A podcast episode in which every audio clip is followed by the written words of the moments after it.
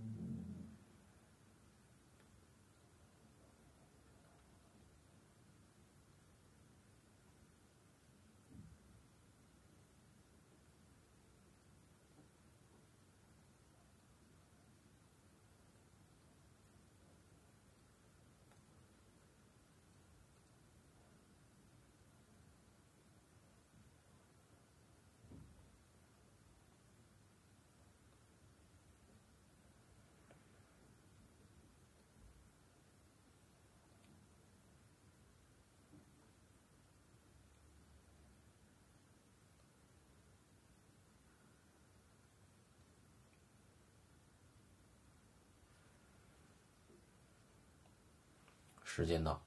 好，感谢大家的理解。呃，这次加这个开场白还有第二个原因，就是，呃，我们这次一月中旬录制的这一期节目啊，呃，是我去找了小青年，当时还有伊敦先生在场啊，我们三个人一起聊了一个算是曾经备受关注的一种社会现象啊，也可以说是一种社会群体，呃，就是。我们众所周知的杀马特群体，呃，那么这是缘起于小青年他关注的一个呃一位艺术家，呃曾经办的一个展览啊。那么这个艺术展呢，基本上就把杀马特文化给理清了啊。呃，然后小青年把这个展览当时记录下这个展览采访录音的这个。公众号的文章发给了我，呃，我看完以后也很有感触，然后小青年觉得可以聊一期，所以我们就试着聊了一期，呃，那么今天来看呢，呃，我们都知道，我们一直以来都是世界工厂啊，因为我们是世界工厂，我们在东南沿海的很多的地方啊，都有接不完的订单，那么也就派生出了很多很多的。工厂大大小小的工厂都有，呃，所以就有了这个乡村少年的打工潮。那么今天呢，因为遭受了这个新冠肺炎这个公共卫生事件之后啊，呃，陆续的在复复工，嗯，也有一些媒体，比如说财新啊，也报道了一些复工的现状。呃，那么我们在今天这样一个呃很有。历史性也很也很当下的这样一个事件的背景之下，再重新去审视一月中旬我们那个时候什么都不知道的我们在聊的这个呃十几年前的这个现象，呃就非常有值得玩味了啊！但是我们已经没有机会再针对这个话题再重新聊了啊。那么如果以后有机会，我们会依据一些华语的电影啊。这个把打工的这些群体带进去，啊，这是我目前能想到的。我们做做一些，就是呃，随着年龄和阅历的增长，随着时间的这个浸润，我们对之前聊的话题肯定会有一些反思，肯定会有甚至是推翻的一些啊观念。也欢迎大家呢，就是对于之前的，也已经有听友对之前的一些节目。的观点提出了问题，并且跟我们交流，我也非常欢迎。这个是话题这块已经介绍完了。那么最近在呃平台留言方面呢，呃我也是及时都回复了。呃，其中有有的听友留言留的很有很独特，他的角度非常独特。比如说我们在聊西兰这一期的时候，我们提到了嗯远方呃。远方，远方这个片子，那个弟弟当时要，呃，就是为什么要把他抓住的那个幼鼠，就是幼小的那个老鼠啊，幼鼠，给冲墙一摔给摔死呢？啊，我们当时理解是依据这个镜头语言的上下文来理解，就是因为前一个镜头是弟弟对于幼鼠一他他的处境产生了一个共情。那么出去以后呢，弟弟又看到猫在旁边窥视啊，如果他直接把小老鼠扔到猫附近呢，就可能会就是就在在情感上过不去，这是我们的理解。但是有听友呢提出了一个新的角度，就是。呃，他认为啊，这个老鼠是和粘鼠板一起扔的啊。那么他是担心，就是弟弟是担心猫过来玩老鼠的时候也会被粘鼠板给粘住，所以他要把老鼠摔死。啊，这是啊，我个人还是不同意啊。但是，但是这是我认为是一个很有意义的交流，因为第一呢，它其实说明了一个很有趣的现象，就是对于电影来说呀，它依然存在多义性。呃，这是一个客观事实。尽管我个人比较排斥这种这种多义性，因为在镜头语言的上下文语境中，电影已经尽可能做到精确了。就是它的多义性可能是体现在呃更隐晦的层面啊，这个所谓的多义性，呃，或者说当作者有意给你。给观众留出多义性的空间的时候，那么我们在针对这个进行多义性的解读和沟通。呃，而这个具体的一个简单的行为，它是不是有多义性？这就是就是以同一部作品、同一部影片在不同人眼里看出来的不同的含义。这是第一。第二是呃。因为，因为这个，在我看来啊，这个镜头上下文语境里面给的限定是比较比较详细的啊，比较具体的，所以，呃，就是我我当时是没有想到是有这个角度的理解。那么提出来以后呢，我在这儿不想再去提，就是这位听友留言这个是对是错，因为我觉得这个并不重要。重要的是，我们构成了一种交流，而这个交流是，啊，就是从这位听友的角度来讲，这个片中的弟弟他的这个行为，是另外一种，在另外一种合理的意义的链条里可以可以达成这个理解的，啊，所以我觉得这个交流是很有意义的。那么我专门把这一次的交流提出来，在。我们的音频节目里面分享，接下来可能就是还是这一期节目，好像又延后了啊，时间又延后了。我确实是已经尽力了，但是，呃，现在这个特殊的情况呢，呃，我们我是每天封闭在家啊，二十四小时照顾小孩儿，所以我，呃，很难有充裕的时间去准备材料，然后录制再剪辑，所以也希望大家，呃，这段时间多体谅啊。那么我会尽量保持每两周更新一次的这个频率，呃，那至于是不是周一晚上，还是周三晚上，或者某一天的晚上，那么我我们看具体的情况，好吧？好，那么我们就开始这一期的半斤八两，就这样开始了。对，这是一期漫谈节目啊，最近总经常发生漫谈事件。对，这个没有电影，它是有有一个二十多分钟的一个。纪录片形式这么一个影像作品，嗯，但是我们也看不到，我不知道他在网上网上应该好像是没有这个这个纪录片啊。他这个好像是最近刚在广州那边做的一个展览上有。对，嗯，是名字叫《我爱杀马特》是吗？嗯，我不知道，因为我没看这个，我知道这个导演叫李一凡。嗯，好，这个就是影像艺术家，在聊西兰专题的时候，小青年间接提到的一个艺术家啊，这位艺术家在。一直以来都对，呃，杀马特这个现象很感兴趣，但是呢，他发现一直很难找到，就是，就最直面的能跟杀马特聊天的这种机会。然后后来他因为某种契机促成了他去广州的一些沿海的小小小的工厂城镇，找到罗福星，找到了杀马特当时的教父，就给杀马特命名的。以及组建了这个家族的人叫做罗福星，对，被称为啊，自称为教父啊，对，就是杀马特从他而起。那那么他本人是不是一个杀马特呢？之前中国没有杀马特这个词儿，但是有这么一群人，之前啊，中国有非主流这个词，哦，他有这个发型的人，只不过说他那个英文单词好像叫叫什么？叫 smart smart smart 奔驰那个 smart，啊 smart，然后他是根据那个 smart 这样音译过来叫杀马特。对，啊，然后那个因为杀是比较这个字儿比较有就是 smart 在那里边有这个酷啊、不同寻常的意思。对，他当时出于对这个非主流的反感，嗯啊，音译过来一个，开创了杀马特王朝啊。对那当时他应该只有十来岁，嗯十几岁吧，然后建了一个 QQ 号，最后他就是进入他这个整个他这个家族的有二十万人差不多。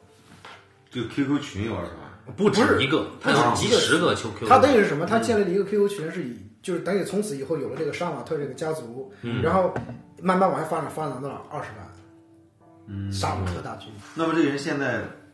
现在在开发廊，就是在那个也是广东一个农村，广东一个农村然后就是城乡结合部啊，嗯。开了一个发廊，每天的生意就维持在三个人以下啊。因为去年那个腾讯那个李小男不是做了那个和陌生人说话的节目嘛，哦。其中有一期节目就是采访的罗福星。哦，搁到今天的话啊，这个罗福星为代表的是叫做留守儿童、留守少年。他是他是因为什么？他其实是这个杀马特整个的群体是以这种留守而留守的青少年为呃比较多数，会有这样的一个人群。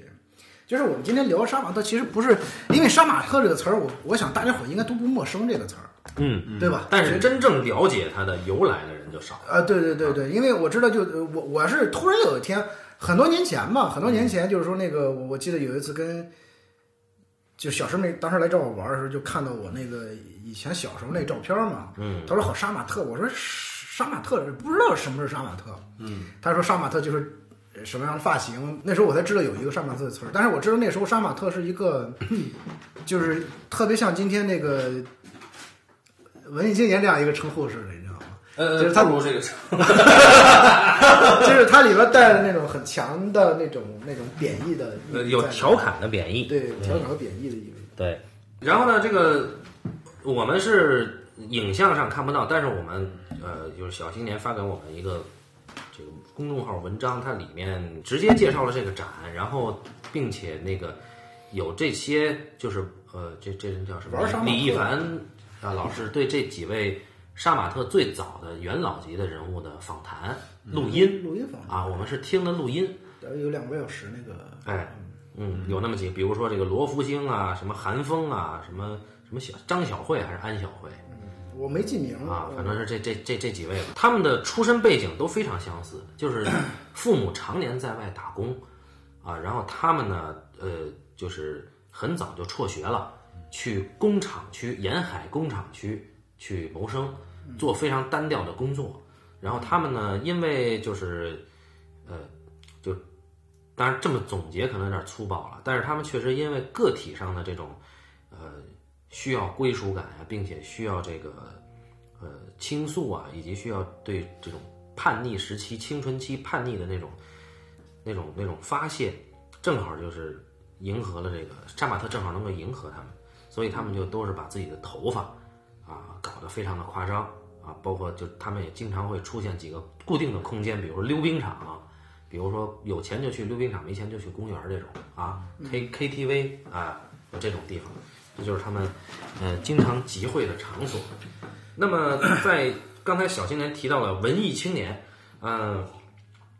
就是在我的理解范围内，文艺青年是鄙视杀马特这个族群最突出的一类哦，是吗？人群，就是在二零零九年前后啊，那个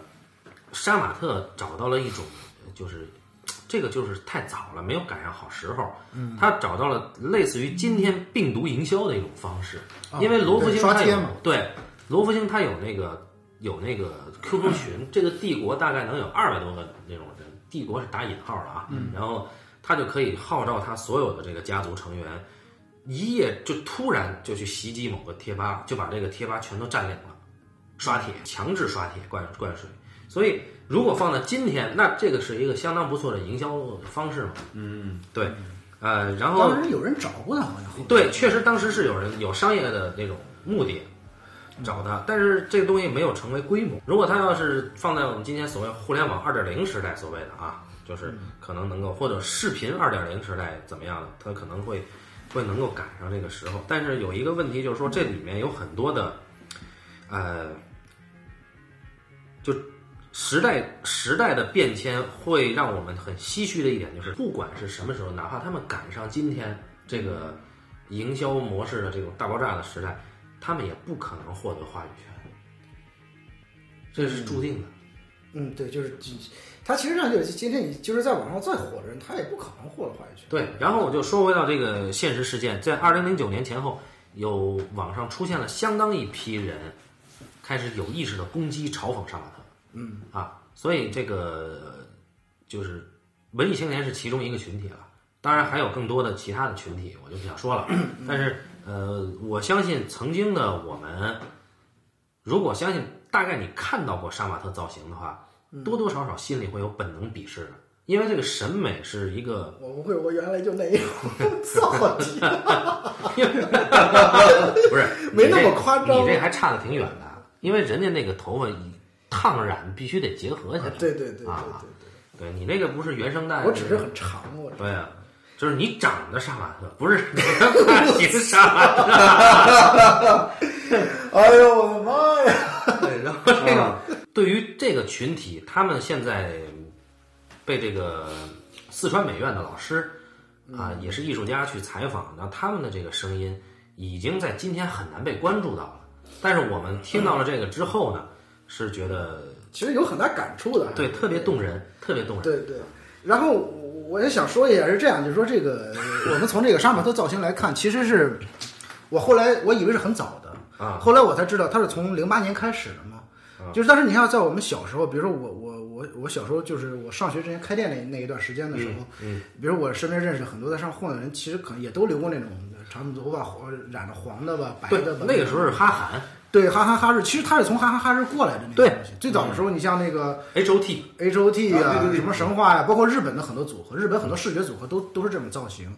然后你看最早时候花儿乐队、大张伟他们啊，也都是这种发型嘛。其实我觉得它这里边有一，就是你会觉得这个流程流行趋势，它其实始终这样的。流行趋势首先是从最先进的地方，然后到大都市，从大都市然后一点点点点点，你看最后退化到这个。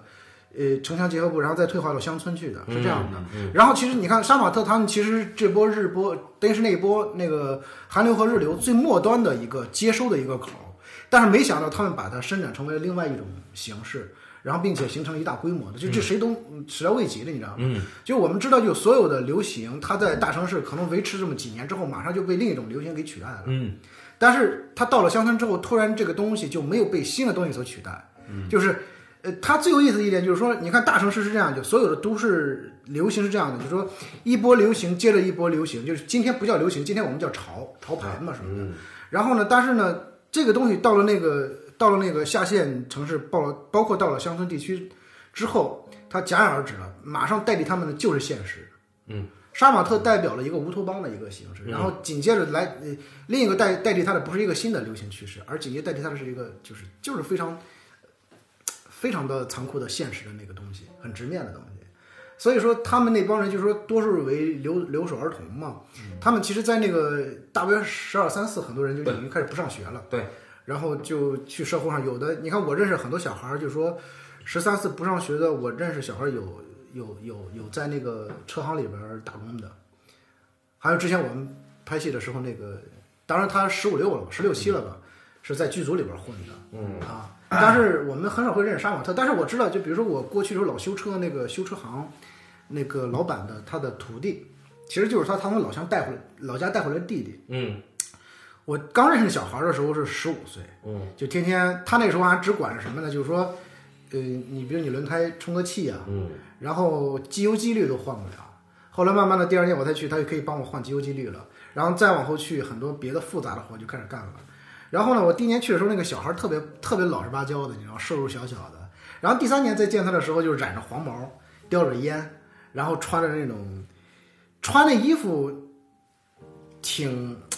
就是显得好像挺时尚的那种衣服，但是很脏，因为你在商场里边到处都是油什么的嘛。嗯。但是他会染那种大黄毛，那个黄头发呢，那种刺啦刺啦的黄。但是呢，你每天在车行里边也顾不上洗，也是油脂麻花那种刺啦刺啦的黄。就是就是我我我就很喜欢跟那小孩聊天，就每次去的时候。呃，比如说去做保养什么的，我把车往那一停，我就跟那小孩聊天嘛，我就说，就东一搭西一搭的聊。当然你会觉得，就是为什么喜欢跟他们聊，就是你会觉得他他是一个特别特别生动的一个形象。嗯，就是说你为什么不上学了呀？然后家在哪儿啊？等等一切，就是说听着感觉像是你在逛这个这个什么天呃不是这个不是天上人间的人跟旁边的人说，哎你怎么不上学干这个呢？不是他其实这样，就是我说你你，他说啊他是赤峰的，赤内蒙赤，嗯，就是赤峰的，然后说上学有什么劲啊？然后就说半天嘛，就说他后来他就一开始我刚认识小时候很腼腆，那可能再过两三年，十六七的时候，他就就是我每次去的时候就就是，然后马上迎上来之后，把车帮你开到一边去之后停好之后，然后过来给你递烟，啊，然后就开始就跟你就主动跟你聊，就是人家会变得非常的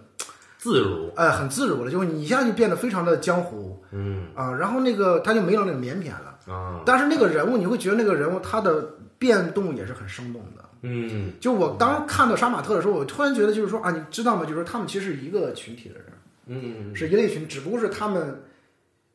呃，就是只是觉得那个造型很好看，他也不在意那是不是杀马特。嗯他觉得，哎，你看我虽然做不成那个样子，但是我可以染一个黄头发，嗯我可以把头发留长，没人管我嘛。顶多是呃做这样，但是有一部分人他就比较极致嘛，就觉得我操我，就我觉得像那个罗福清，我看那个谁李小男拍那个采访那个罗福清的时候，我觉得这个孩子他不是一个，他是一个很聪明的一个一个，当时是肯定是个挺聪明的孩子，然后也有他的野心，他不一直在说我要打造我的那个杀马特帝国，对，然后觉得很难领导，最后他那个杀马特那个瓦解是什么呢？是因为很多人都想做这个，就是说每一个每一个站的站主什么什么的嘛，然后他群主群主什么的，就是但是他又觉得，你看你刚进来之后不让你做群主啊，然后就你感觉特别像是一个，但他但他很有很还而且他还能自省。对他有他有一个，你觉得这个人很奇怪，对，他说我，他说我是不会放权给别人的。他说，因为我要做这件事儿，就是源于我的权力欲。对他特别有，他别特别有意思。他说，他说那个这个时尚造型不是我创造的，对，然后杀马特不是我创造的，我唯独唯独就是创造了杀马特这个词，就是然后呢，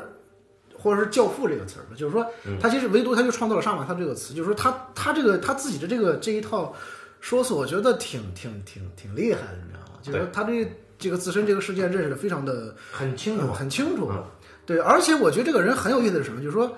其实我记得他不是其中有一个采访就说嘛，说那个呃后来有人找过他，嗯，就说最早可能做互联网那批人很敏锐嘛，就找到他想要赚钱嘛。所以网上有很多人说他通过这个杀马特这个教父这个身份赚了几十万什么的。嗯，他说没赚那么多，他他说他们已经夸张了五六倍。五六十倍。五六十倍，对，然后他其实没没赚到钱，但是那个你看这个人，他就说，后来又有人家问他说你为什么不去做？他说觉得这个事儿挺丢人的，哦，就是他，后来我觉得这是理想主义者呀，我操，就是他并没有想指望用这个东西赚钱，最后他虽然说现在已经不杀马特了，但是他开一个发廊，开这个发廊也不赚钱，但是你就会觉得这个人吧挺有意思，他是一个。就他是一个这个主流价值观之外的人，你知道吗？就他的对抗不是为了获得一个巨大的利益而对抗的，啊，也不是为了获得生存权而对抗。很本能的。对，就是它里边这个本能性的，就是这个动物性的东西是感人的，你知道吗？所以说后来就是很多人，比如说他在里边这个采访里边说到过，呃，有有有有作者找他，艺术家找他，导演找他，很多人都去找他，就是找到他来之后去关注这个沙发的群体。其实你也能明显感知到，呃，就是我们恶意的揣测。就是说，甭管是艺术家还是导演，找到他，其实都是想要利用这个东西来成就自己的作品。对，也是一种猎奇的。对，然后就这个东西，就包括我们今天聊，可能也是 要不不不不，我们不是不是。就是就是，其实这个东西是这样，就是后来我觉得是的，就是说，包括艺术家关注这个群体的时候，他是因为发现，就是说，我觉得这是个好艺术家，他发现呃这个群体的时候，是因为他非常就是敏敏锐的那个嗅觉，他嗅到了，就是说，其实你知道，在今天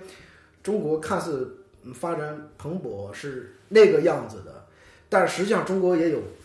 这个样子存在，就是我们过去从媒体上各个看到了所有的好的东西，其实都是发生在大都市的。嗯嗯，但是对对，但是你知道中国它大部分都不是大都市，大部分都是下线城市和乡镇等等等等的。就是你知道，呃，生活那个地方的人，其实他们，你会就是你现在如就像我们去年过年的时候不去那个无极县嘛，嗯。是吧？是叫无极县吗？是。我当时我不是说，我当时那个咱们坐那个坐那个那个黑车的时候路过那个，我说这个地方特别容易写故事，嗯。是因为我看到那个空间的时候，你会发现那个空间，我看到那个空间是一个过去的空间，过去的空间感，就是中间我不是有一天没吃早饭，我上午有点饿，我就跟老唐我们俩溜达出去，就会发现他那个村子里边儿很多开的饭，所谓的饭馆是在自己家的山墙外边搭了一个那个用那个油毡布搭出来的一个棚子，嗯在那儿炒菜。就那个东西是我小时候我们那个家里边经常会有那种地方会有这样的所谓的饭馆，它其实就是一个饭棚，你知道吗？然后后来是很多这个工地上，工地上，比如说附近有一个工地，这个工地附近会有很多这样的嗯所谓的饭馆。然后我们去无锡县的时候，我就看到，我就跟老唐就找了一家，很实惠嘛，二十块钱一大盘，一大盘那个猪头肉，肉多 葱花少那种的，然后七块钱一碗水饺，非常的实惠。然后我们俩在那聊的是这个大城市的事儿。嗯然后最后走的时候，那个老板娘就问说：“你们你们是什么人？你们从哪个地方来？来这干什么？”就是说，他突然他在那儿，我们俩在那儿边吃边聊的时候，他坐在旁边烤火。他听到我们俩对话的时候，他会觉得这两个人不是本地的人。就是我突然他当时一问的时候，突然觉得这个时空的穿越性。你你知道，我们就在几个小时之前还在北京，几个小时之后去到了那个那个县里边儿，你会发现这个县里边的生活和我们几个小时之前这个北京的这个生活是一个天差地别的一个东西。嗯就是就是我们有时候看，我们要看现实嘛，就作为一个创作者来说，呃，就是现实基础挺对于我们来说特别重要的。嗯。就是我们看到了现实基础，老老是有时候会会觉得啊，现实基础就是我自己的生活，其实不是你自己生活这么简单。那个时候，我个人觉得，我觉得就是我们的现实基础，而是你要看到我们那个生存景况的东西，就是咱们这些人就为什么会有呃这么一个生活态度？你你看都市人是看不出来，因为都市人是一个被呃是一个被西方化很严很很很严重的一个这样的一个区域了，就我们也很西方化了。充斥着小布尔乔亚的味道。但是你知道，在下线的人里面，虽然他们也用这种，也用这种各种各样的触屏手机，也、也也必须得有网络，但是他们的整个的思维方式还是在过去的，你知道吗？他们只是他们只是嵌套在了一个当代生活当中，嗯啊，就是这的这里边儿它的这种，就是这种荒诞性，其实很很有意思。就是你看到，就是那天我不是发给你那个帖说，你看到他们那个那个造型时，你会觉得有荒诞性在里面。对，嗯对，就他们在农村里边，比如骑这个三轮摩托车，但他他整个人的造型，你就觉得就跟外太空的似的，就是他的荒诞性很强，就是你会觉得这个东西又土，但是他又又又又又真切那个感觉。对，所以在就是他，但他他注定是一个不适应时代审美的产物，所以在二零零九年前后，他就被彻底淹没了。已经有人，大多数人不敢承认自己曾经杀马特过，嗯。啊，就因为那个那个时期的特殊性啊，他们也就不能被允许存在在审美的一种形式内。对对。但是这个是挺有意思，因我后来不是看了好多那个当时所谓的抨击这个群体的很多网上的言论嘛，嗯，就是你觉得这个事儿有有意思是在，就是这种歧视的东西，哎，鄙视链，这种鄙视链的形成，你会觉得就是它有一个毫无由来的鄙视的东西存在，嗯。啊、就是而且这种鄙视它会有各种各样的冠冕堂皇的理由，嗯。就是你会想起来，就是我们上大学的时候，那时候不是流行那个罗玉凤嘛，凤姐，嗯。就当时一大帮人对凤姐嘲讽的时候，他会有，他确实会有很多这种读书人用那种比较很什么的理由来嘲讽凤姐，说他是是会说他倡导的这种价值观是不对的，怎么怎么着不对的。嗯但是其实你在那个凤姐这个人物身上，比如看她当时不管是参加很多节目啊，包括那种很很什么的节目，就会当场呢可能会她去和人相亲，被相亲对方的母亲在那个咖啡馆里边当众臭骂她、侮辱她，有那样的娱乐节目。当时我其实看过那么一个一期节目，就是你其实在回去看那个东西的时候，你其实发现了，就是说这里边其实有一个很简单的关系，就只是这个人他想要逃出他之前的那种生存境遇，然后因为他通过呃电视媒体看到了中国最好的生活情况什么样子，哇，他想要过那种生活，然后他要通过一切方式，然后逃出原来那个境况，然后他要承受呃，嗯，就别人的指责也好、侮辱也好等等也好，包括很多人会觉得这种会拿出，就是说一开始是低级的侮辱，到最高级的侮辱就是开始拿这个道德观、价值观，嗯，来出来说事儿了啊，等等一切的。后来这个女人去了美国，然后很多年后，你就会看到很多人说说说很多这种公众号文章就开始写什么呢？就是说。就写我们其实是错怪了罗一芳，啊，就这个凤姐通过自己努力，最后终于逃出升天嘛，去美国，现在成了美国公民，怎么怎么？就是你会觉得，我觉得首先这个词用的就不对。什么叫逃出生天 成为美国啊？不是 它其实就是你会走觉得错路了。不是它里边，它里边就是说你会觉得，就是说很多事件在，就是我们其实所有的这种信息接收都是通过媒体嘛。然后呢，就你会觉得，就是整个媒体从媒媒体的世界里边，就我们看这么一波人也好，或者这么一个个体也好，它的整个的这样的一个成长流变，然后就是媒体在里边起到的作用特别有意思，你知道吗？对，特别的婊子。那很背斥。嗯，对。然后这种鄙视的人呢，就是说他们其实也是随着这个这个媒体导向，嗯，然后再发生这种变化的。没有歧视婊子的意思啊，只是在这里用一下引申义啊。哪有歧视？那谁敢歧视婊子？不都在歧视杀马特和罗一凤吗？这个杀马特呢，就是我们呃当时听了这个这几个人的访谈啊，就首先罗福星的这个访谈，就、是他，因为我相信听友们听我们这个节目，其实很难直接接触到那个公众号的内容哈。嗯。然后呃，我们就简单说一下，就是罗福星他当时他是呃他爸跟他妈感情不和，嗯，把他留在这儿呢，他妈时不时的回来来照顾他，但是都是外出打工。他时不时跟姥爷过，时不时跟爷爷过，但是他就一直渴望能跟他爸对话，就打电话。他爸呢很少打电话，然后，呃，等到他大概上到初二的时候吧，他就是因为，呃，在交学费的那天，被同校的人后脑勺来了一大巴掌。他的意思就是说，全校人都看见了。熟了一下啊，他就觉得我不能再上学了，所以他就不上了，他就退了。啊，这是一个，当然他，你说是出于尊严也好，还是出于绝望也好，就是因为他他说他之前也是打架也没打赢过，因为人家骂他父母，他急了，但是反而还打输了太瘦了。啊，就很瘦啊，这个人，他现在也很瘦。但凡有我跟伊敦似的，刚录抖音上看了他，确实挺瘦的。他但凡有跟伊敦似的，是吧？啊他就熟到别人了。对对，嗯，然后这个呃，后来他就去了他爸爸那个呃在深圳的那个地方投奔他爸，他爸就给他额外安排了一个租了一个地方住，因为他爸自己有有自己的家了已经。对，有自己的情人了。他爸就给他找了一个，他说他要打工嘛，他爸就给他找了一个工厂。可是他去那儿以后过敏，因为那会儿那个那个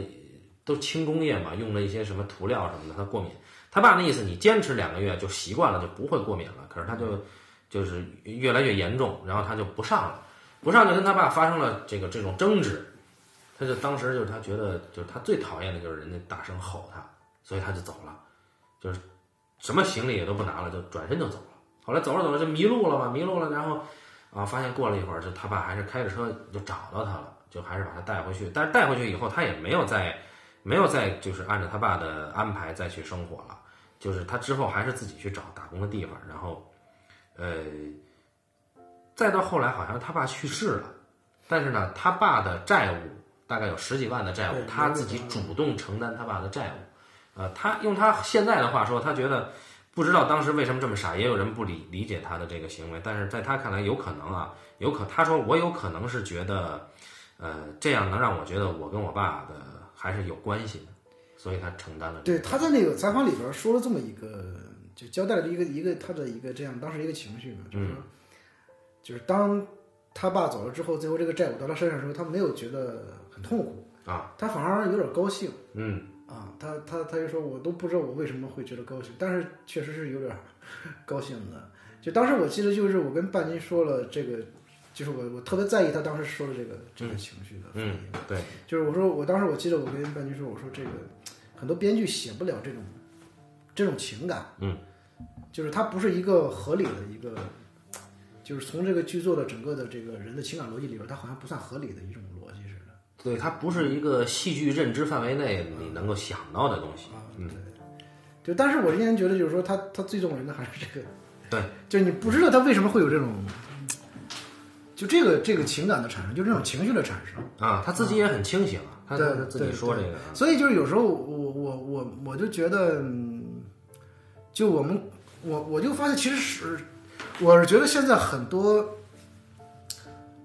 我们很多时候对情感的认知是一个被教化后的对对是，嗯，啊、它已经不再是你真实的一个情感反应的东西了。对对对，对，就这种教化的情感认知特别有，怎么说呢？就是说，比如说我认识一些女生，就是一些姐们儿，她可能，呃，比如说不管是读书期间还是什么，就是在你稍微年轻点儿的时候，每次失恋的时候，她就很痛苦嘛。然后呢，每次那个时候呢，她们不管是说话还是做事，你都感觉她们在像演电视剧一样。对对，今天早上起来我还跟我媳妇说，嗯我说不知道是我们中国的电视剧台词影响了我们的生活，还是我们的生活，还是电视剧从我们的生活里取材的啊啊！但确实很有意思，你知道吗？就是这个这个，因为我看的国产电视剧还比较多嘛，就是 对对，就是我有时候会消遣嘛，就是看的时候你会觉得，就国产电视剧是一个非常好的一个消遣方式。比如说你在旁边，你随便是做点什么、干点什么活的时候，你特别适合放电视剧嘛。嗯。然后你会听来听去，你会发现他们说的其实全是车轱辘话，就是所有的对情感的认知其实都是那样子的，就是说你要不这样，要不那样，就是他没有一个。就是你看十个电视剧，其实在讲一件事儿，嗯，感觉是这样的，你知道吗？就是说后来我就觉得很多人在现实生活当中都活得跟电视剧一样，就是那种，啊，就是比如说他怎么怎么着了，就是我这个很痛苦，我很孤独，我想你他孤独个屁呀！这就是这个东西，就是他其实没有那个，就是那个感，他有时候人的自真实感受，其实有时候他会吓到你自己的，你知道吗？就是就是就是比如呃怎么说呢，就就这个，我跟伊敦说过，就是就是我爸回来的时候那个，啊我当时跟他的反应，就是十三年没见了，他突然有一天又回来了。嗯我妈说说你要不跟我一会儿接她去？我说我不去。然后我我我我呢就在家就在我卧室，我因为我是我我那个家里边卧室不是那个挺大的窗户嘛，正好对着外面的街，然后我就站着窗户一直往下看，我就想看看他从哪儿过来，但是心是一直砰砰跳的。嗯就是我很紧张，你知道，就是在那个屋里边是来回走，来回走，就我就是那种，那种你你就不知道是一该怎么去安放那个情绪？然后呢，当他一进门，就我就觉得，就后来我就仔细听，就听那个楼上有那个声音，就是梆梆梆声音，我就哎呦是不是来了，是不是来了？我然后我就我就接着就我不知道在我屋里边是坐还是好还是站还是好，但是我得想着是怎么应对他。然后过了一会儿，听见一个门响，梆啊，不是我们家，是邻居家的，啊，然后就不是我们家的声音。然后又过了一会儿之后，他们就真的来了，你知道吗？嗯，真的来之后呢，我就站在我那个房门口，然后我不知道该用一个什么姿势面对他，但是一进门之后，他一说话，我就当时你所有之前的预备就就就所有的准备就瓦解了，你知道？就是他一进门一跟我说话，我就懵逼了，你知道吗？就这人是谁呀、就是我印象里边，我爸是我小时候那个，就是我我可能那个十几岁，还不到二十岁的时候。嗯因为我十六十六岁，他他们俩离婚，他不就走了吗？嗯，那个时候他还挺年轻的，四十多岁的，突然再一进门，一个六十多岁老头了，你知道吗？头发都白了，走路一瘸一拐的，然后就是你突然觉得这个人不认识这个人了，说话声音也很大，然后呱啦呱啦的，然后语无伦次的，然后然后他就往旁边一坐，咵就掏出一千块钱来，说这五百块钱给你，这五百块钱给你妈的。就是我已经十多年没见过这样的长辈了，你知道吗？嗯就是因为我我从后来我就是做买卖也好，后来出来上学也好，特别出来上学之后，因为我接触最多的长辈就是我师傅嘛，我老师嘛，我老师包括他身边的很多朋友也都是艺术家这个群体的，也就算是一些精英人士之类的吧。就这帮人呢，这帮 老头儿呢，都特别可爱，然后就是就是这种那种生活里边的那种。惯常的老头十多年没见了，我当时就吓着了。你当时我觉得，哎呦我操，这个我不知道怎么跟他说话，你知道吗？嗯我当时就我不知道是应该用那种对抗的方式也好，还是怎么，不不会了，我什么都不会了，我就嗯直接哑口无言了，我就瞬间给我朋友家里边那朋友特别好俩朋友，我就给他们发个微信，我说赶紧来接我，然后他们两口子就开着车到楼下说说说下，然后我就下去之后，他们两口子就坐上说你怎么了？我说我爸回来了，当然他们俩就什么都没说，说走玩去，然后就下边又陪我看电影，然后一块吃饭什么的。然后很晚了，他说要不今晚上上我们家住去？我说算了，你走，你还是送我回去吧。就是我不敢在家待着，你知道吗？就是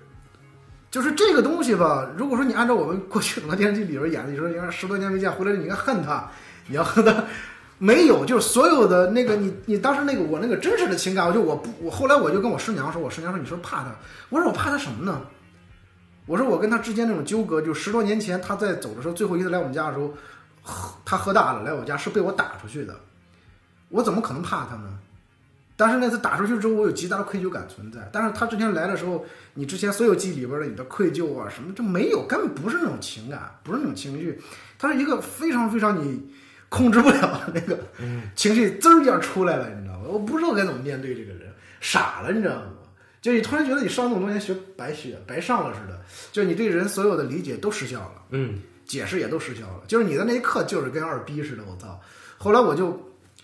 我就出去那一下午嘛，回来之后我就后来我朋友把我开车送到我们家楼底下，就问你真确定你要回家吗？要不今晚实在不行去我们家住吧，晚上一块儿咱们仨一块儿看看电影，喝点小酒什么的。我当时又想起我妈来着，我说我怎么说我妈会不会很尴尬呀？因为然后我就回家之后呢，就是她刚回来那时特别有意思，她就坐客厅看电视，然后我妈就跑到我屋去了。我在我屋是压根儿不出我的卧室门的。突然发现这个人 来之后，把整个家都占领了，你知道吗？操，特别。当时那那几年特别有意思。我妈说你出去跟他，他说你在屋里待着，你出去。我说我出去去哪儿？我说去客厅，他在那看电视呢。他说你也看电视？我说我不想看电视，我看电视干什么？当时你不知道去哪儿了。就那天我就我本身我本身我每年过年回家我都不想回家嘛。回家之后我最舒服的就是待在家里边。突然他一回去之后，就家里也不舒服了，你知道吗？就那种，就是就是就所以说那天我听到那个，当然我爸回来这已经好几年了，就慢慢的已经我已经开始适应这个事。虽然说现在我回家也不怎么跟他说话，但是已经你不会再有那种那种窘迫感了。然后，所以那天我听到那个罗伯星那段录音的时候，我一下就啊，我说这个东西真是很动人。动人在哪？动人就是我理解他那种情感的来源，我特别理解那种情感来源，就是我知道他，我就一下就能够有那种同理心产生。就我知道他为什么，就是当那个父亲走了之后，那个债务落他身上的时候，就是你看很多人，我继承家产，我 操，他继承债，他继承债务，你按惯常来说，你就会觉得我操，他不得恨死这个人。但是他不是，我说他没有产生那个那个那个恨的东西，啊，然后那个东西你就是这个，所以说我那天为什么跟你说，我说我说一般编剧写不出来这个东西，不是说编剧不懂这个情感，我是觉得我是觉得，就这个东西你没法向观众解释，对呀是，嗯，所以我给你回的是，我说这个东西它不能在中国的不是不能在电影的那种市场电影的里面去表现，它不会它不会倾。倾注注意力在这种对对，所以所以我就就是说 就是说我今天其实最想聊就是还是说就当这个起就是我们从一个就我们去看电影的特别像看一般剧情片的时候我们是看什么呢？就是你真的是去看那个事件吗？如果说你要是一个警匪悬疑，那个事件很重要。但你作为一个呃就是一个剧情类的一个一个电影的话，就是这个情感的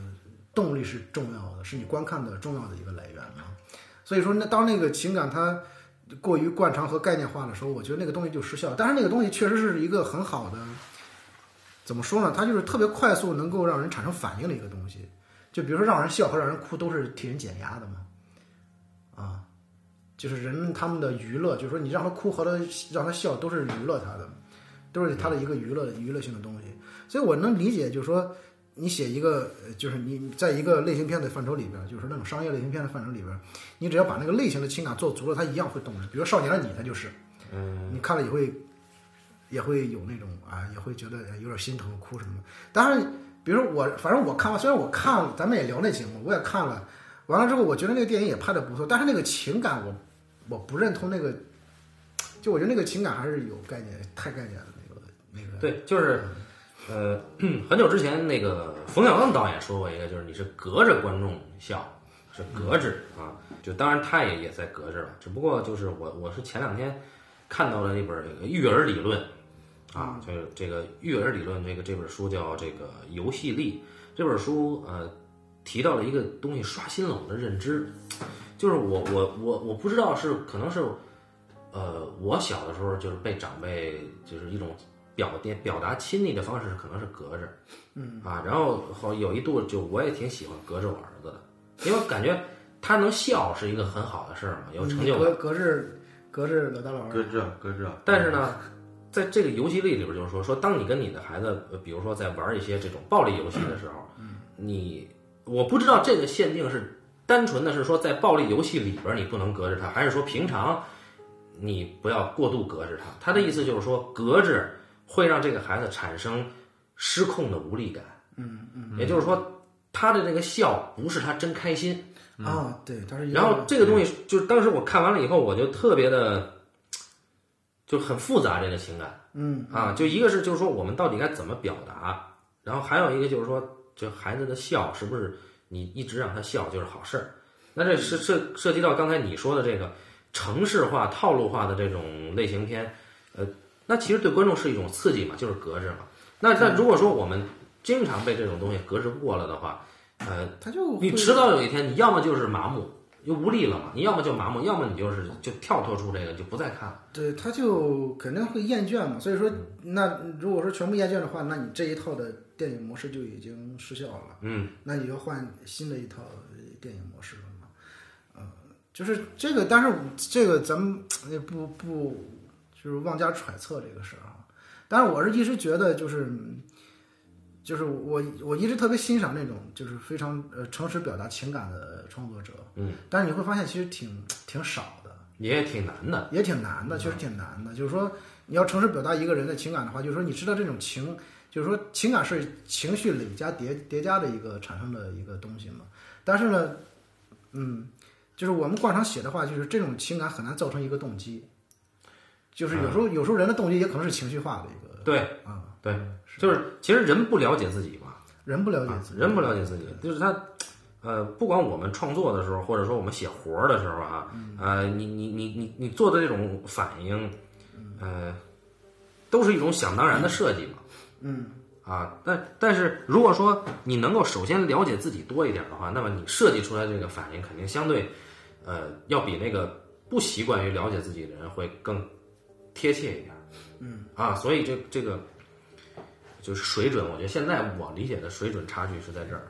那天就我我前两天不见那个我那个就是咱们吃饭时候我跟你说过那个哥们儿做摄影的哥们儿，他给我讲讲了一个事儿，就是说他小时候认识一个朋友，小时候认识一个朋友呢，呃他就后来很多年之后回去呢，就是说就是是是是这样，这个人挺有意思的，说是他们小时候呢，就是说他们代表，因为他是工厂子弟嘛，啊，然后那个朋友呢，他原来属于是这个当地农村的孩子，就是他们分别处在两个小学，就这个两个小学挨得很近，一个是工厂子弟的小学，一个是农村小学，就是这两个学校的孩子老是老在一块掐架。他跟这个人怎么印，就是老打，也是老打，就是小时候打架吧，也没有那么什么，就是说顶多就是推推搡搡的，顶多就是说这个就是抱着摔什么的。然后后来结果后来他们就是那个那个九十年代突然改革，就是九十年代不是下岗潮嘛，嗯，那个工厂基本上半解体的状况之下，呃，然后他们就开始升到了呃高中了吧，差不多。然后那个小孩就没上高中，嗯，他就上技校了。嗯，呃呃，不是，那还没到那个下岗潮，就是那个小孩上技校，上技校了之后呢，就是这样，他上了技校呢，他就能够分配到工厂工作嘛。技校毕业之后，不是这样吗？嗯，然后呢，他就去城里边儿，到了城里边儿去上高中了，然后学美术。后来呢，就是说他们就是说突然之间就变得关系特别好，就是成了特别好的朋友，就是那种就是原来的时候是战斗关系，也突然之间因为这样的一个分歧就变成了一个朋友。嗯，这样挺有魅力的。然后呢是这样，然后呢他就后来就是每次从城里边回去之后就找这哥们儿，就俩人这关系就不知道为什么很好，因为他可能代表两个阶层吧，一个是农民的孩子，一个是工厂子弟嘛。后来呢，慢慢的就是说，突然之间这个小孩快到这个中专毕业的时候呢，就突然之间这个工厂就已经开始私有化了，好多工厂私有化了。然后私有化之后呢这，人多大了？不是，你知道，就是说我们说整个的九十年代不是一大批人吗啊？他这个东西不是九十年代突然就结束了，哦，他还在延续他。一直在延续，你知道吗？苟延残喘。他不是到近两年这个国有企业才开始被重视嘛？他说一、嗯就是说他这个工厂解体不是说从整个九十年代全部完了的，哦，他一直两千年之后一直在两千年后一直在嗯在什么？就这个时间发生在因为我是两千年上高中嘛，嗯，对，我们不都是那个时期在上高中嘛？其实两千年上高中的话，呃，它其实就是发生在那个时期，然后突然就两千年之后，那个那个就是那个时候他们认为的，就我技校毕业就能上工厂工了。他他技校快毕业的时候，才发现其实没有工厂这个事儿，没有国家。就是那个时候所谓的什么电厂啊、钢厂，他们养的那个原原来的职工子弟都是少数的，大部分的工人已经被机械化取代了。嗯，然后呢，他就不知道干什么，就天天在外边，也不知道干什么，打架什么的。后来也进去过什么的。就出来有一天呢，就是说，但是呢，呃，他这个人呢，也有有好像是有点喜欢这种，就是慢慢可能年龄随着长大，又开始喜欢那种，呃，跟文艺有关系的东西吧，什么唱歌呀那种，呃电影啊什么的。但是那个时候他不是像现在这么文艺青年这种喜欢，而是那个东西它带给他的是非现实生活的。就比如说他看香港电影，嗯，他觉得那个东西就是艺术，你知道吗？因为那个东西不是真实生活，它是一个非真实生活的，呃，就是那个东西它，它它给他产生了一种，就是说，我觉得对他们来说，那电影真的是造梦的东西，嗯啊，然后呢，呃然后呢，我这个哥们儿就是那种的，比如上高中学美术，最后呃考大学什么的，结果有一年回去之后，这个不知道为什么事，是想不开就自杀了。哦，从五楼上跳下，但是没死，没没死，就摔成残疾了。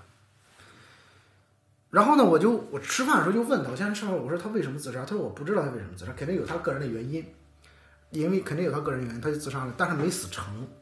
没死成呢，就是摔成了一个残疾人，就是那个胳膊就永远蜷着，直不起来，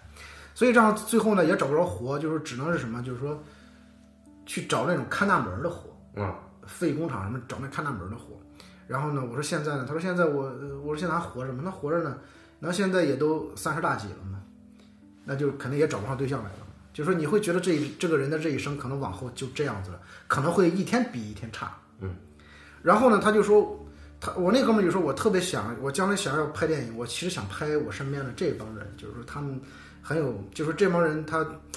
就是说没有人替他们说话，你知道吗？他就说自九十年代那个整个的改革，就是那个自九十年代那个下岗大潮之后，国国有资产，就是那个国营工厂开始那个那个往外承包之后，私有化之后，就是说一批人越过越好，就原来在工厂里边是上层阶级的人，他们有门路有资源，他们越来越发展越好，但是那边所谓的基础的人，基础工基础阶层的人，他是一直往下走的，就是那个两极化分化越来越严重。就正好他认识那一大波的朋友都是这个阶层的人，就他每年回到的地方都是那见到那波人非常，就是不是很什么的生活。他就说，他就跟我说，他说：“哎呦，我家里边认识那帮朋友，不是死的就是就是疯了的，就他用的不是死就是疯。”我说：“我说那个原来咱们那个同学呢，跟你一块儿住，他说那个算好的，那个就是说他无欲无求，然后呢就是说上完大学回去之后托家里关系，在工厂找了一个类似于这种监干监测的那种工作，就是你你在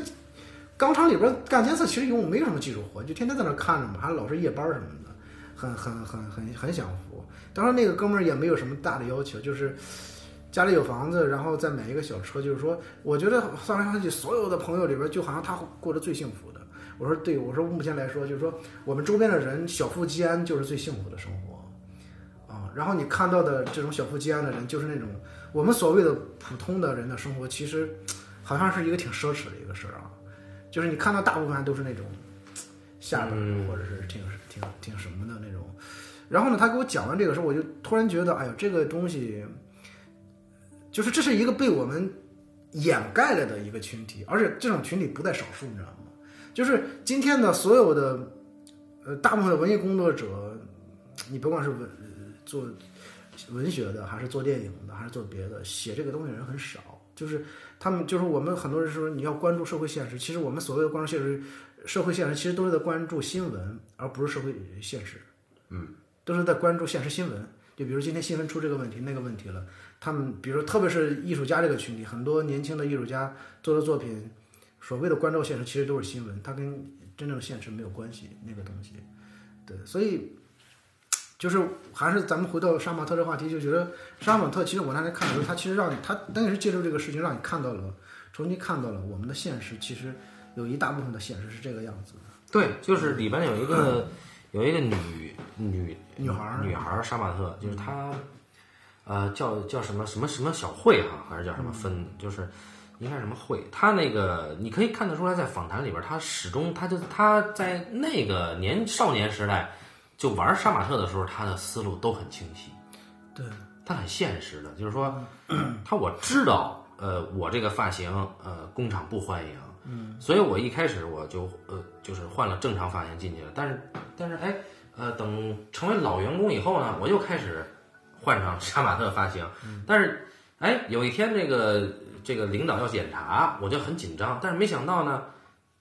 那个领导带着客户带一个是外籍的工厂外籍客户的一个领导，就觉得我这个很有意思，就感觉一下我就成了关注的焦点了。然后从此以后，我就有一种可以留杀马特发型的特权了，在这个厂里边。嗯，但是当然，他依然是就是属于没有钱，就是对就就是打工的那个群体嘛。对啊，所以呃，而且他也知道，他也知道，就是说他说的那些对于杀马特的描述，他有他跟罗福星不一样，你能看出，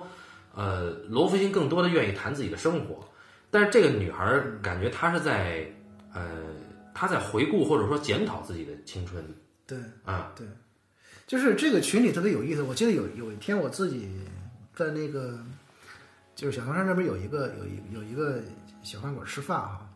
呃，好像是一个就是阿泰包子吧，这么一个这样的一个饭馆吃饭，就是他们那个地方是卖那种小板菜儿嘛，我就当时吃饭的时候我就就突然进来几个女孩，很年轻，嗯，就是也是那个爆炸头，但是没有杀马特那么飞啊，爆炸头一个小女孩儿挺挺打扮的还挺花枝招展的。进来之后呢，我就他就跟那个那个就是那个柜台后边那个盛饭的那个阿姨在那聊天嘛，呃说啊你们过来就我就我就其实一边吃我一直在偷听他们聊天儿。女孩一进来之后呢，他们就说，哦我就知道从他们的言语之后，我知道这个女孩是旁边新开的那个宾馆的服务员，那个宾馆正在装修阶段，应该应该到了装修的后期了。嗯，就是服务员已经都开始过来，开始陆陆续续干活嘛。然后那个小女孩呢，就跟那个那个阿姨聊天啊，就是说我其中注意了一个非常小的一个细节，她就跟那个阿姨说什么来着？她用了说说这个说这个，她说阿姨听口音是东北的，嗯，那女的说说啊我是东北的，说说就问那个小女孩说小妹妹你也是东北的？她说那个啊我是东北的，说那个哎你这个这个听，就是你这个口音怎么怎么着，就是说，然后这个时候我就特别注意她用那个称呼，她不用您，她就一直用你你你你你。嗯。然后我当时就在想，就是，就是我突然意识到这个“您”和“你”这两个字儿，它其实有一个，就这里边有一个有一个差别在哪呢？就是说你会发现，就是说，比如说受过教育的一些人，或者稍微有点儿，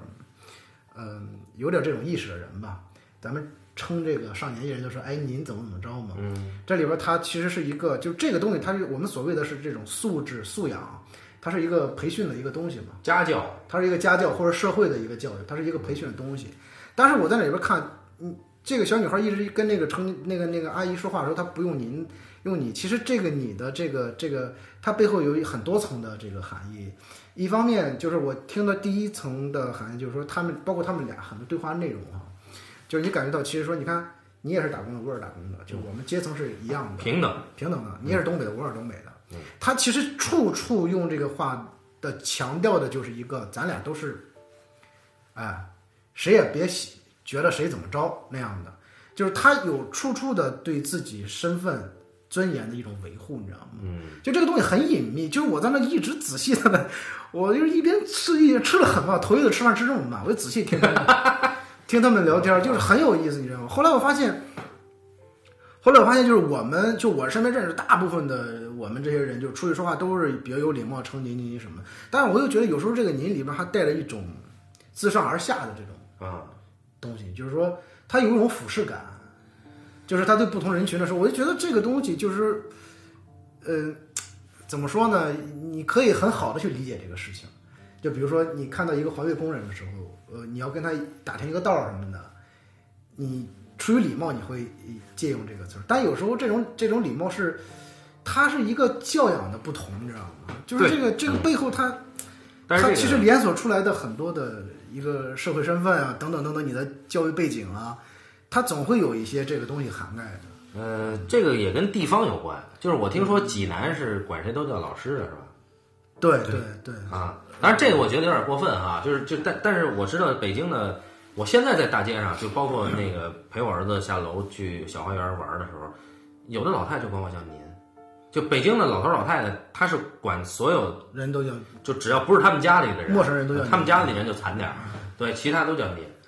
就晚辈他也叫您。就就就像你说的，如果我被这些老人称您的话，我会有一种被压迫感。对啊，就他会抛出这，他这种称呼带着一种压力的，但是但是这是他的本能，对对，所以我就我就我就那天我就我就去那个那个，你看小汤山，我们就是去过小汤山都知道那个地方也是破破烂烂的啊，也没有那么你看那个小汤山特别特别有意思，就是稍微往东那一块就是别墅区，嗯，别墅区那个那等于是它的它的西门吧，出来之后隔一条街就全是这种杂乱的饭饭馆儿，再往那儿再往那个北走走就是那个阿苏卫那个影视基地什么的，他就是那那非当时的非典非典病人是是在哪儿啊？我不知道啊。那个地儿应该已经拆了，我记得我去过。呃应该是已经拆了，对。但是你就知道，就是说他他整个那个那个那个那个，就是我们有时候不去小凉山要走那个小道嘛，那路过那个别墅区之后进那个小道，两边都是棚棚，就是临临建房都是那种饭馆什么的，后边那房子都破破烂烂的，就是那个地方你会有时候我就觉得有时候我就真想挑一身好的时候，你就就在那儿坐一天，就看路边儿，就特别有意思。就是你会发现，其实就是那个那个你别墅区里边你见不着什么人的，嗯啊，但是那个地方就是人潮涌动的，就是早上起来我从那上我还从那边吃过几次早点，有很多从那边住的人早上起来早早起来去赶那个地铁公交，然后去这个城市里边上班，然后就是在那儿的别墅区里人都住地下室，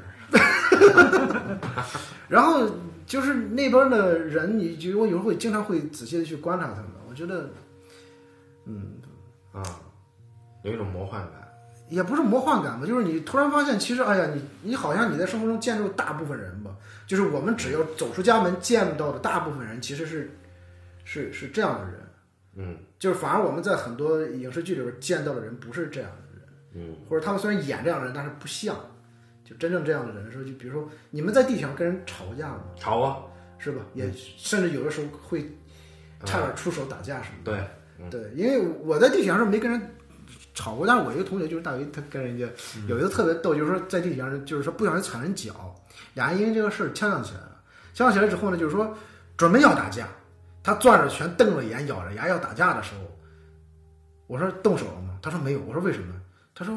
我突然觉得，就那一时刻他突然想到了什么呢？想到了我操！如果说我现在打架了之后上派出所，今天这个事儿就办不成，办不成的话，有可能这个活谈不成，这几万块钱就没有了。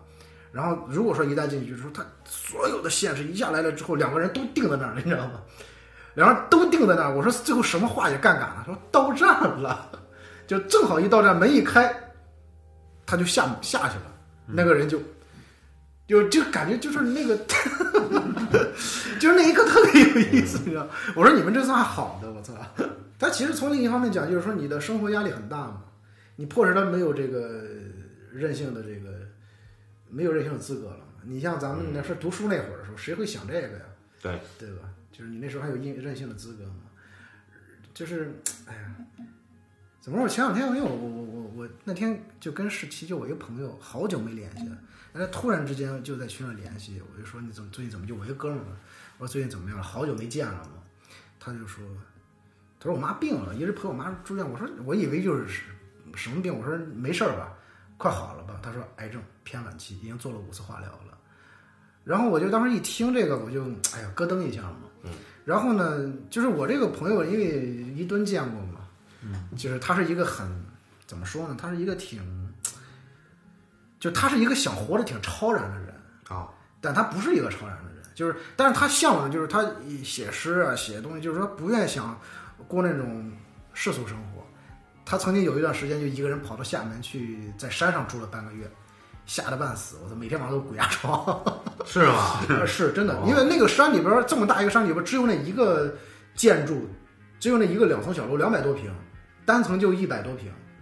然后一层违建吧，这是我操！他那一原来是想做成饭店的，但是后来那一块儿就是因为做成景区饭店嘛，但是后来那一块儿就不知道因为什么原因，那个老板就走了，只留那么一个空楼。我靠，他真胆儿真大。对，然后后来就实在不行，他从来不喜欢养小动物，后来就被逼无奈弄了条狗放在一楼，他晚上在二楼睡觉，就是那种，就是这么一个人，你知道吗？就突然之间我跟他聊天，就我不知道说什么，我就问我说，我只能安慰他，我说你尽量要保持好你的情绪，因为情绪就是你情绪好了之后，你的身体才不会那么嗯消极，就是你不要让你的消极的情绪影响你的身体嘛。如果这个时候你要再出什么问题，真就没指望了嘛。然后呢，操，我就战战兢兢的问了句，我说你缺钱吗？其实我也没多少钱，我就站，我也是问，如果说能能能能，如果说要能帮到的话也可以。但是他就说，他说他说我妈是医，我妈是老师，小学老师，所以说医保还行，报销百分之八十八九十吧。对，所以说呃其实花不了多少钱。他说，但是呢，就是聊了很长时间，突然发现，就是说，就是你很多东西就已经流失了，你知道吗？就是说，我就突然那天我突然意识到，哎呀，我操，我们都这么大年龄了，他们还活的跟个傻逼似的，我操，就是，就是你从这个社会意义上来说，其实就是一帮失败者，特别，还在这录节目，呃就是我说说我自己，我知道，我也知道，我经常这么说我自己。啊，然后，然后就是你你的很多这个这个那种，就是你什么活力，就是你好像很多时候你你现在很多词你不愿再提的一些词语，啊它其实是你不是你不愿词，你其实你提起来跟你没关系的，你知道吗？就是那种什么哎，就是那种什么对抗性啊，哎啊什么活力的青春，他他妈都 更不是你跟你一点他妈关系都没有了，啊然后。就是那天就突然之间特别唏嘘这个事儿啊，就是其实就后来我就我就跟另一个朋友说，一个做生意的，我我就说我说我说那天我联系谁谁谁怎么着的，结果我那个朋友是做生意的，说操我也是，我这人特别不好，过了年之后有两个股股东撤资，可能要赔出去一百多万，然后也不知道该怎么办这个事儿，所以说你看事情那边我也没办法出钱帮他，就只能安慰安慰他，就是你突然发现你这个这种无奈的东西特别多，你知道吗？然后后来你会发现，其实生活的大部分基数都是在这样的一个基调里边的一个一个东西。你像杀马特这帮孩子，其实挺年轻的，九五年嘛，那个对，都是九九零后，反正九零后、九五年的后，但是你会觉得，你看到今天他们的样貌里边，其实不是那个，他就是你感觉他们那个，因为这个杀马特呀，这个经历，显得很成熟。对，显得很成熟。就是你你本来你先入为主的认为这帮人搞杀马特一定不靠谱，嗯，但实际上每一个人的思维都很清楚，嗯啊，当然其中有一个就韩韩风嘛，这哥们儿就是他在呃强化他那个群，就他们那个家族啊，像有一种乌托邦的感觉，就是有归属感，有共鸣，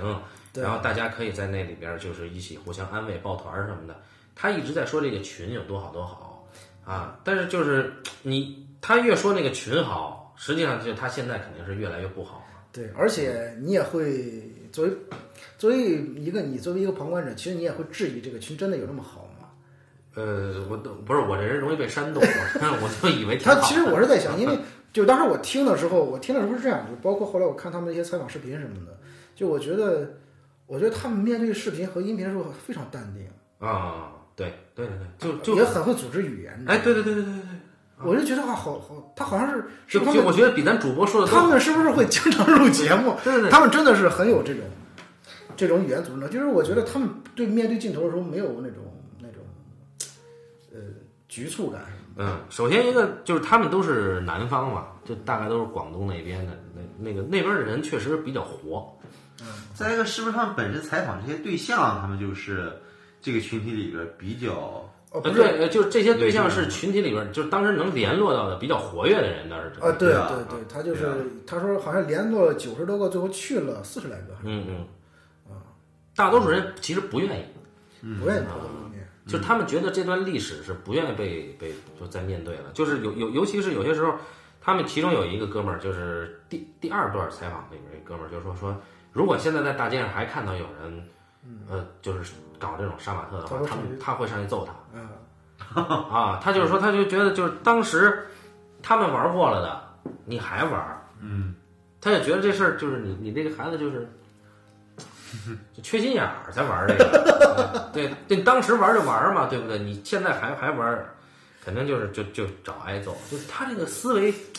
挺有意思的。我知道，就我我就想起我小时候，我跟我妈有一个事特逗。那时候我开店的时候，不是也是留那种大长头发嘛，就是那时候喜欢 H O T 什么的，染着黄毛什么。有一天回家，我妈说，那顶多是个 Beyond，呃，然后特别逗，我妈说，我妈说你这个从哪剃的头，弄这个头呢？我说就是剪上去，我说我不剪，我说这是韩国发型。我妈说韩国发型，你不是是？她说你不是从韩国生的，哪来的韩国头啊？就是就是那个那个那个那个，这小时候就特特别，就是那时候你现在想就是缺心眼儿嘛，蠢啊！我操！对，但那时候觉得真的觉得老帅了，我操！嗯就是那个时候，就是你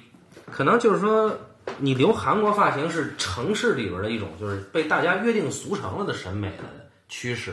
但是杀马特呢，就没有那么呃，对哎他，他他他是这样，就是说他其实有一个空间的一个错落感。比如说我当时我在那个小地方，如果突然这样来到北京的话，会会被很多人说是大傻逼的，你知道吗？呃，那个时候北京也这样啊。啊，是吗？那我不知道别这样，别也这样。啊。哦，对，大张伟和我同龄同岁，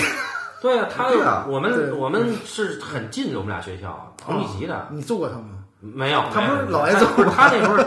他们那时候，他那时候就是他那个他那边的学校没有我们学校乱。你还记得当年有一次那个北京有个蓝激素网吧烧记得那个事件吗？啊，那我我印象中烧蓝激素网吧那孩子就是杀马特，啊，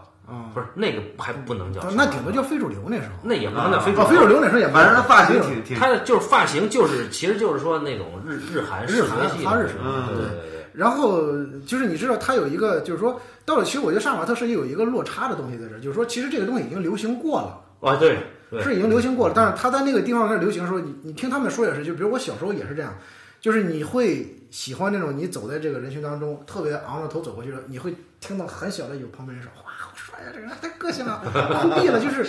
你会你就是他们心里边其实是痴迷这个东西，你知道吗？对还是认同啊，对，他是认同这个东西，是不是因为它美或好看着，真的好看，其实就是因为它是另类的东西对，啊，嗯，他们自己有这个还对对对对他们认认认认可承认这个，对对，它是另类的东西，所以说这个另类东西，它强调了一个什么？就是说，谁才会去强调这个另类的这种存在感呢？就是因为我没有那些，就是你获得怎么说？你获得资源的就权利不平等的时候，你知道吗？嗯嗯，或者说获得关注的就话语权吧，对对对，啊不平等的时候，他才会用别的方式去获得同等的，就类似于同等的，或者他自认为的那种、那种、那种、那种存在或者关注那个什么的。对，他会用这种方式嘛。嗯，因为我小时候就这样嘛，就是你会强调这种存在感。其实我后来我上了大学才才知道，其实那样不好看。嗯，就是你还是应该就是男孩子应该精神点儿嘛，然后怎么着的。但是你在过去的时候，你觉得那个精神是一个太常态的东西，都很精神，啊都那个样。啊你只有不那样，你才能够显得你有个性什么的。就是你你你小时候就让你需要用那种很外在的东西来显现自己的这个和别人不一样。其实就是，其实最后比的就是谁比谁脾气大啊，就是你管不了我，操，就是这种。对，就是这个这个杀马特这个文化这个艺术艺术展啊，到这个影片到最后，呃实际上这个呃这个这个李老师他给了一一个定义，嗯。啊，具体原话我忘了，他就那意思就是说审美应该是自由的，对，对，但是现在他之所以拿到杀马特这个，实际上啊、我觉得是有一种这种这种反思和缅怀的，就是说这东西存在的时候，它是给了这些人活路的。对对啊，而且而且就是有些人通过这个获得了认同感，就是他们真的是有这个群体，就是觉得这人发型帅，很多人都追他，就，很多女孩都追他，对这种。有了发型就有了妞儿。对，当然当然当然这不你不知道这里有多少夸张的成分，但是至少它是一种趋势啊。那那现在我就我就当时我就听这个他们录音的时候，我就想，我说那现在留守儿童，再过个几年，他们也就会到了当时他们创立杀马特的这个时候，对，他们会有有什么呢？嗯，不知道，就是因为留守儿童这个问题是一个一直解决不了的一个问题。嗯，其实是，就是你不知道他们好的可能会有会有，就社会救助好，就比如有的地区可能社会救助这种这种机构好一些的，可能会给很大帮助，但是这种帮助也只能是泛泛的一种帮助。我听到的最让我怎么说呀？就是不舒服的言论是，就也是同龄也做家长，他他的意思就是说一定要移民，为什么呢？原因是他认为他孩子长大之后，就同龄的那一代留守儿童将会是非常不安定的隐患，所以他要移民。这是我听到的让我很不舒服的言论啊。嗯，对，但是就你说他想是完全没道理吗？也不是。那肯定不是。对，但是你说这种想法，就是我是觉得，你移不移民，其实就他这种想法的话，跟他孩子对话也成问题。嗯，哎，是啊，就比如我很多年前那个谁，就瑞士之前嘛，有一次我跟他聊天嘛，他就说我将来要出国嘛，那个很早的时候他就想着要移民出国什么，就那个时候还没有找到后来那个国外的那个瑞瑞士籍那个媳妇儿的时候，他那时候就有这种想法。然后直到后来他真正移民，就因为那当时我们俩因为那个事好像是吵了几句嘛，我当时就觉得我说我说甭管怎么着，就是说其实从我们这代开始，你应该想办法，就是说有就那个时候我觉得，我现在是觉得虽然说听这话听起来有点儿有点儿有点儿有点傻逼吧，但是我还是到现在我还是这么觉得，就我觉得应该从我们这人开始，你慢慢的去要。嗯，尽量去就除了你本身的生活生存之外，你一定要还要有那个，你起码有那个心吧，就你要修复一些这个东西，你知道吗？就是说，它不能只是作为一个损耗这么存在的。嗯，就是特别是比如说，你要是作为一个创作者的话，其实我虽然不愿谈这个，你就不愿说这种这种这种冠冕堂皇的什么这个你得有责任感什么的，但确实是你需要。做一些有修复性这种这种工作，不是说建设性，但是我觉得修复性起码得有吧。就你不能一味的去消耗掉这个社会资源之后，你就一拍屁股走人。那我觉得这样是，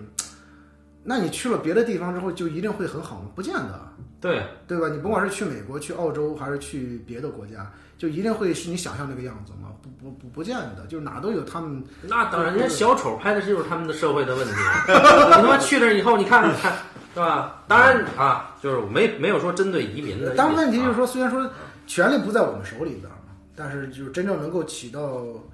改善、修复作用的权利，其实不在我们手里边。嗯嗯。但是你还是希望他能够有这种有这种改善。嗯啊，但是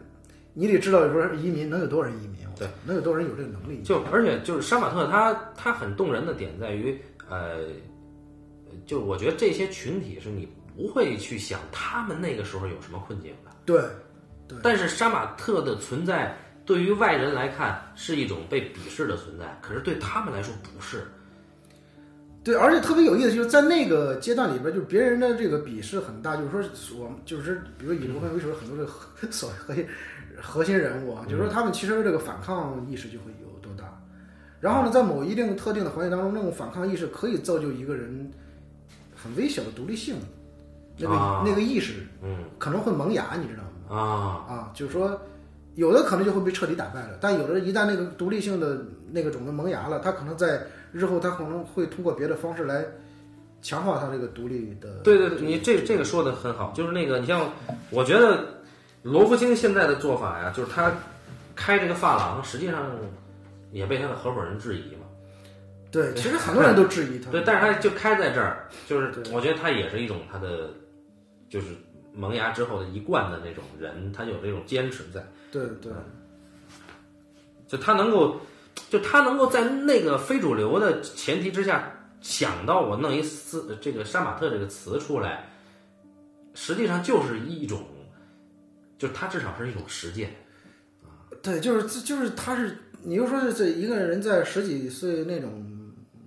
叛逆期，他那个生理反应的一种。一种展现嘛，就是你知道我们在很多，就现在乖孩子很多，对他即使是在叛逆期，他也会伪装的很像一个，很像一个乖孩子嘛。所以说，你你你，当这些人成年之后，你会见到大量大把大把的这种伪君子，嗯啊。其实我觉得伪君子都是从这时候开始的嘛，就是说，你笑什么？啊？我我当时就真的在考虑啊，我就我真的不知道。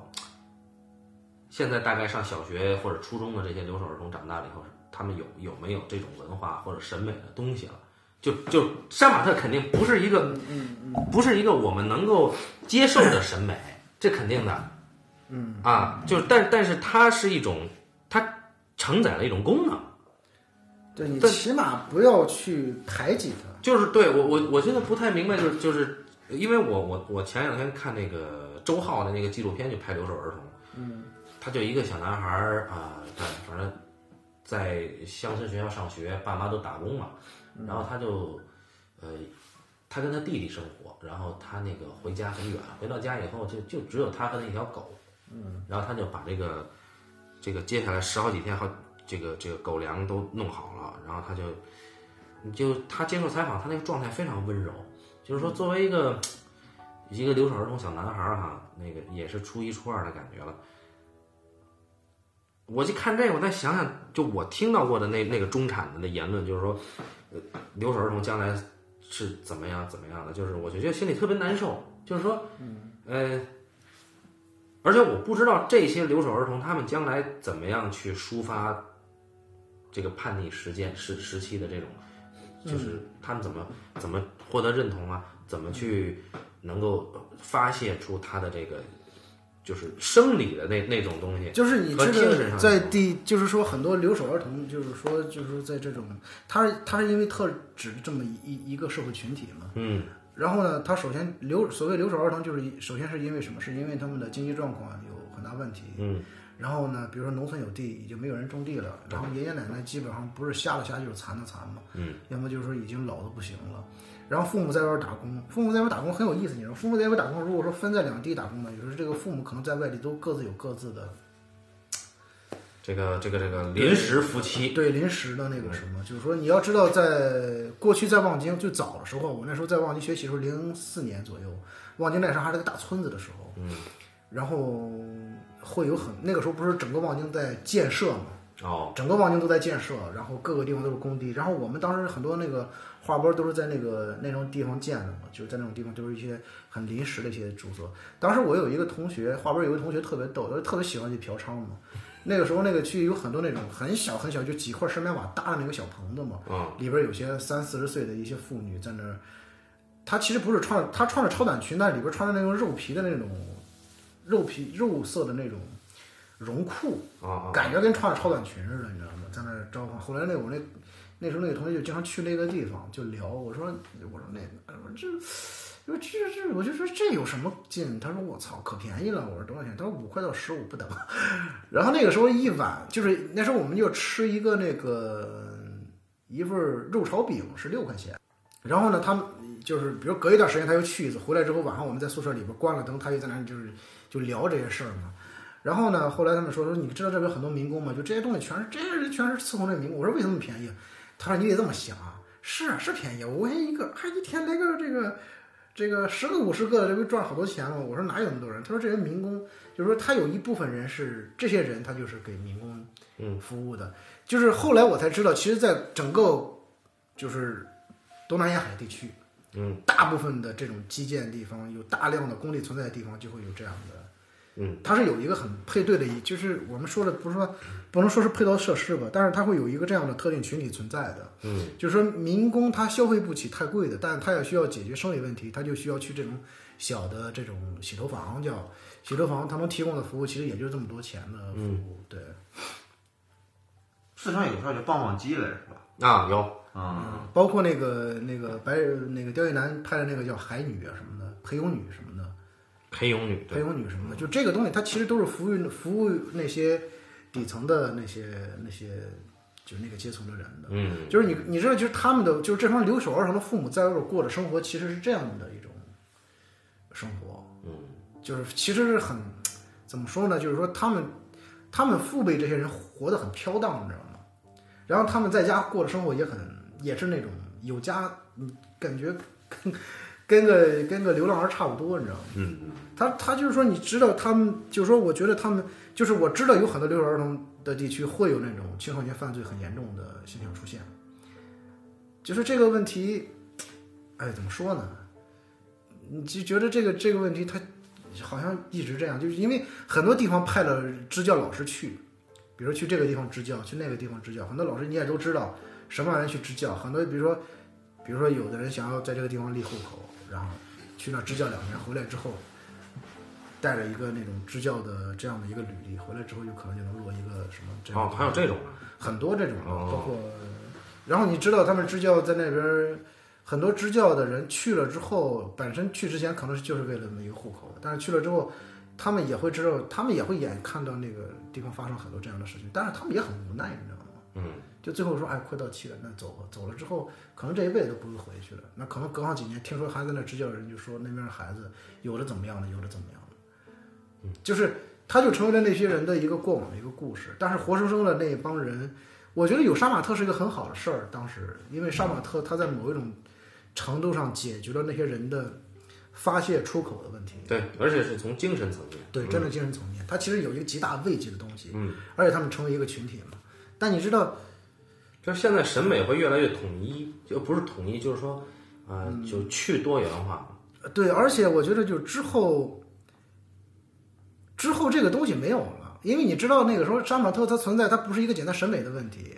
它是审美它呃牵连出来的一个别的问题，就是说，就我通过这样的一个审美的一种改造，我获得了我的存在感。嗯，就这个存在感，你知道，在一个青少年成长时期，这个存在感多重要吗？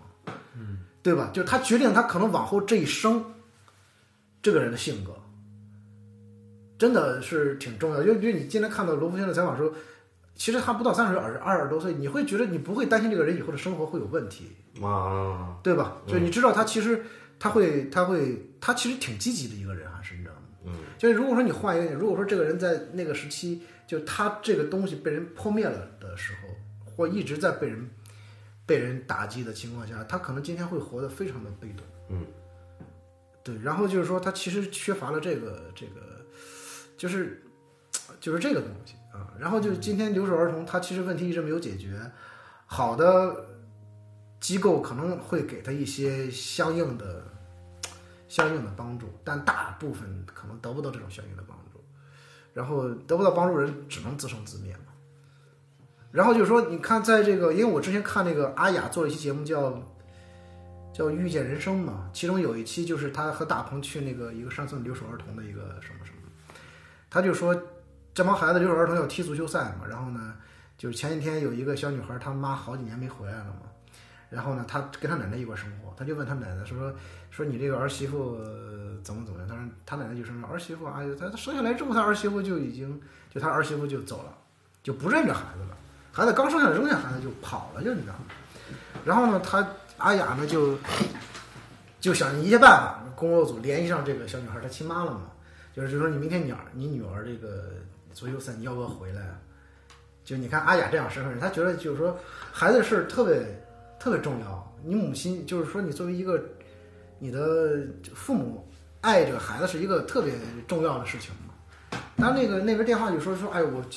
昨我今天刚找到一个工作，我可能回不来。然后阿雅就说啊，这个事情很重要啊，这是对你的孩子来说很重要。他一直在强调这个。后来这个当地的这个老师就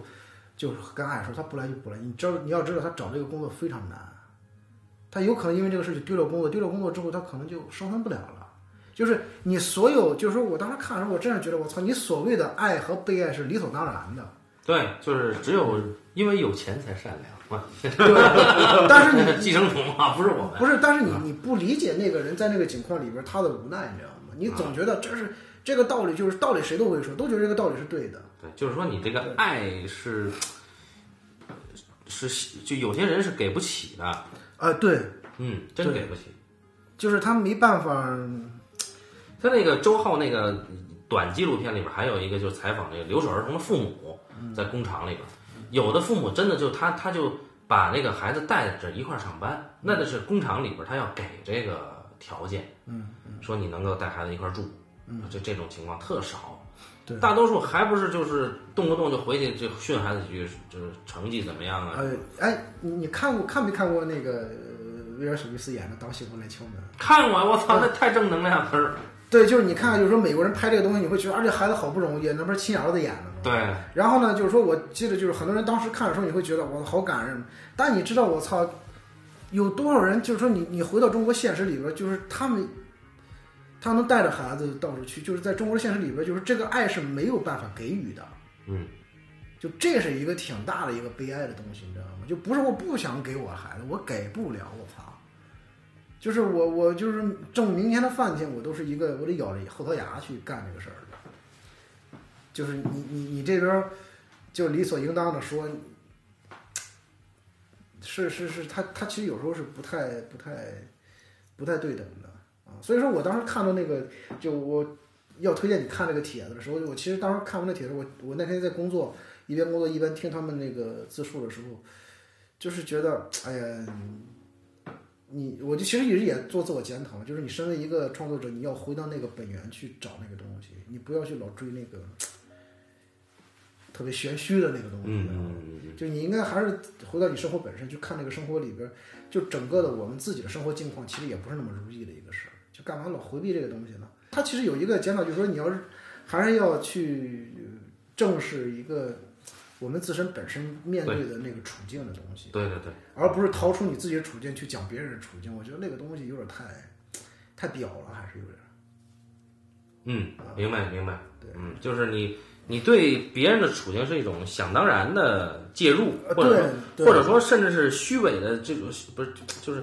其实有点儿编造。其实我觉得挺虚伪的那个东西，啊就是这个处这个自我处境，就是比如说，我觉得像罗福星的处境就是我们的处境，其实啊，对，就某种意义上是，它在某种意义上其实就是我们的处境，就是我们现实的一个大的基础的一个处境，只不过是我们在整个这个大的基础里边，可能相对的有的稍微好点儿，啊，然后有的可能一般点有的是稍微差点儿，但基本上都是在这么一个这样的一个一个框架里边的，还是对，但是就是怎么做到，就所谓创作也好，还是说，呃，你写一个就是类型东西也好，你怎么能够做到就是关照真正关照自己的处境，把这个东西放在你你你你需要去做的这个东西里边儿，实际上还是有很长路要走的。对啊，他其实就是，其实说白一点，就是你我们退回来，就是说，其实用两个字总结最最，就是最贴切两个字总结，我觉得就是要诚实嘛，啊，就是你诚实的去思考，诚实的去表达，嗯，就这个东西挺重要的。就所以说我为什么很喜欢阿巴斯的电影呢？就我觉得阿巴斯的电影，它有它极大的诚实